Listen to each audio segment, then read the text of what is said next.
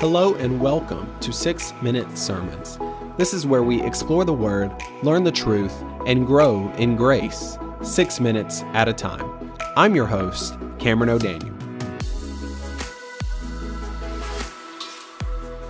In the book of 1 Corinthians, chapter 9, and verse 25, Paul's writing to the church in Corinth, and he says this Every athlete exercises self control in all things. They do it to receive a perishable wreath but we an imperishable. So this is the book of First Corinthians, and Paul has written this letter to the church in Corinth. And so he's writing to them about different sins that they are struggling with that they need to repent of. He's writing about different doctrinal teaching issues that are going on in the church. But here he is talking about how we as Christians are to be working for the Lord and how and the reward for what we're working toward. So he gives you an analogy. He gives us an analogy about athletes, those who compete. Okay, so think about for a second. Uh, recently, we just had the Super Bowl here in America. If you're listening in another country, you can think about the World Cup or or whatever it may be. But here in America, we just had the Super Bowl, and those athletes that train in football for the Super Bowl, they are training and they are working and they are laboring to earn this prize of being the best team in America and really the world because it's the best league in the world. And so they're working, they're training, they're getting up early in the morning, they're they're going to bed early so that they can be rested. They're eating their protein, they are working out, they are day in and day out striving to attain this goal of winning the Super Bowl.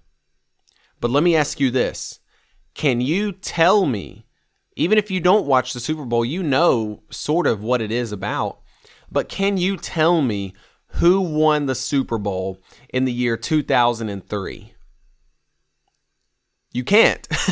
and if you can, then you know too much about the Super Bowl. You know too much about the history of it. I can't even tell you. I, I don't know who it was that won in 2003.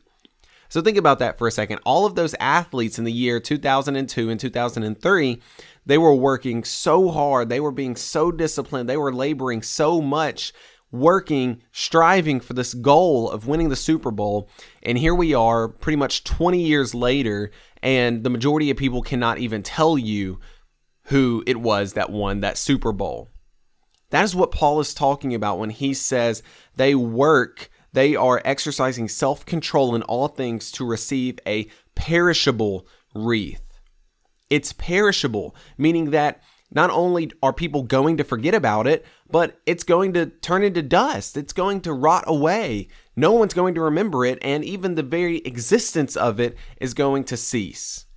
That is what Paul is talking about about uh, self control for athletes. They're exercising this, they're being disciplined and the prize that they're going to get is going to perish. Now, is Paul saying that self control for an athlete, is he saying that's wrong or even sports are wrong? No, he's not saying that is wrong or sinful. That's not the point of what Paul is saying. He is comparing the self control that an athlete has to the self control that a Christian is to have. If an athlete has self control or self discipline in all the areas of his life to attain this goal, how much more should a Christian have self control in the areas of his or her life to receive an imperishable reward?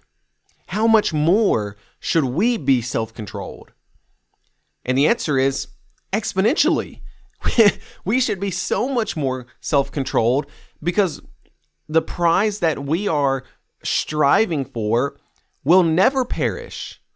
It is a prize of Christ likeness and godliness. That is the goal of our working for the Lord. We're not just doing it because we have nothing better to do, but we're doing it, we're working, we're striving, we're exercising self control so that we can be more like Christ, so that we can be more godly.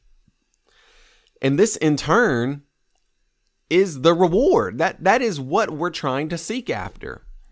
Now, now you may be thinking to yourself, well, Cameron, Christ likeness and godliness, you know, that's that's not really a reward. That's just something that that comes to us. That's not really a reward. Let me tell you, it is a reward to be like Christ and to be godly.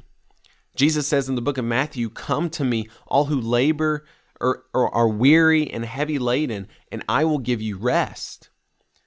We come to him and we're saved by him, and he gives us rest. But when we work to be like him after we are saved, that is the greatest reward that anyone can have because in Christ, we have rest. In Christ, we have peace. In Christ, we have life.